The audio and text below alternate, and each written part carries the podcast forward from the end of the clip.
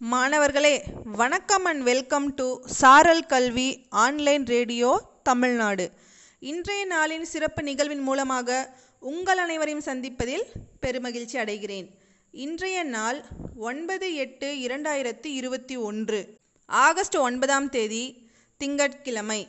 இன்று இன்றைய நாள் நிகழ்வில் நாம் அனைவரும் பார்த்து பெருமைப்படக்கூடிய பிரமிக்கத்தக்க ஒரு மாமனிதர் நூலக மேதை என்று அனைவராலும் கொண்டாடப்படக்கூடிய எஸ் ஆர் ரங்கநாதன் அவர்கள்.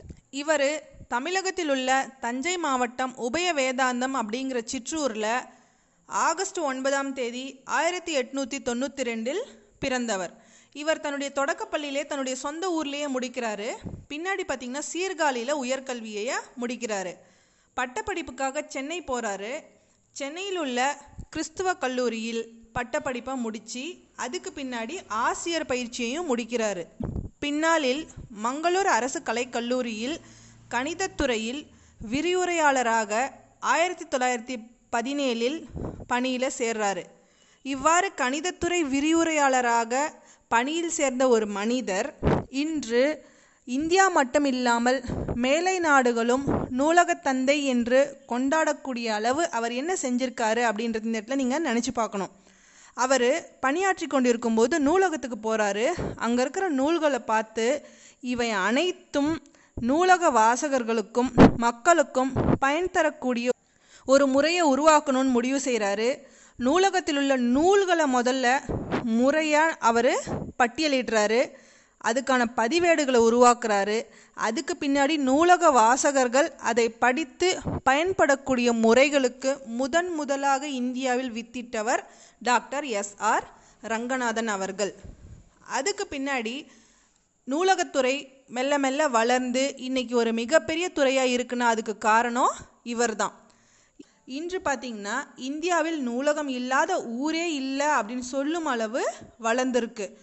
நூலக இயக்கம் முறையாக இன்றைக்கி வளர்ந்துருக்கு அப்படின்னா அதுக்கும் நூலக இயல் அப்படிங்கிற ஒரு துறை உருவாகுவதற்கும் மிக முக்கியமாக இருந்தவர் டாக்டர் எஸ் ஆர் ரங்கநாதன். இன்னைக்கு இந்தியாவில் நூலக இயக்கம் சிறப்பாக இருந்தது மட்டும் இல்லாமல் நூலக இயக்க தந்தை அப்படின்னு நம்மால் மட்டும் இல்லாமல் மேலை நாட்டினரும் தன்னுடைய உச்சி மீது வச்சு மெச்சி கொண்டாடக்கூடிய ஒரு மாமனிதர் தான் எஸ் ஆர் ரங்கநாதன். இந்தளவு ஒரு நூலகத்துறையை வளர்த்தி மேலே கொண்டு போயிருக்கிறாருன்னா அவருடைய உழைப்பு எந்தளவு இருந்திருக்கும்?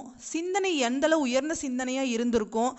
அந்த சிந்தனையை தொடர்ந்து அவருடைய உழைப்பு எந்தளவு இருந்திருக்கும்? அந்த பணியை தொடர்ந்து செய்யக்கூடிய விடாமுயற்சி அவருக்கு இந்தளவு வெற்றியவும் கொடுத்தது. நூலகத்துறைக்காக அரும்பாடுபட்ட டாக்டர் எஸ் ஆர் ரங்கநாதனுடைய உழைப்பு எந்தளவு உயர்ந்ததுன்னு நீங்கள் தெரிஞ்சுக்கணுன்னா ரெண்டு விஷயம் இங்கே நான் சொல்கிறேன் ஒன்று பார்த்தீங்கன்னா நூலகங்களின் நாடு அப்படின்னு நம்ம எல்லாராலையும் போற்றப்படக்கூடிய நாடு அமெரிக்கா. அங்கே ஆயிரக்கணக்கான நூலகர்களும் இரு இருக்கிறாங்க. அந்த அமெரிக்க நாட்டில் லைப்ரரி ஆஃப் காங்கிரஸ் அப்படிங்கிற அமைப்பு இவரை கூப்பிட்டு பெருமைப்படுத்தி கௌரவிக்கிறாங்க. பின்னாளில் ஃபிஸ்பர்க் பல்கலைக்கழகம் இவருக்கு டாக்டர் ஆஃப் லெட்டர்ஸ் அப்படிங்கிற டீலிட் பட்டத்தையும் கொடுத்து கௌரவிக்கிறாங்க. அமெரிக்கா மட்டும் கிடையாது மற்ற அனைத்து மேலை நாடுகளும் இவருடைய நூலக முறைகளை பார்த்து வியந்து பாராட்டி அதை பின்பற்றவும் செஞ்சாங்க.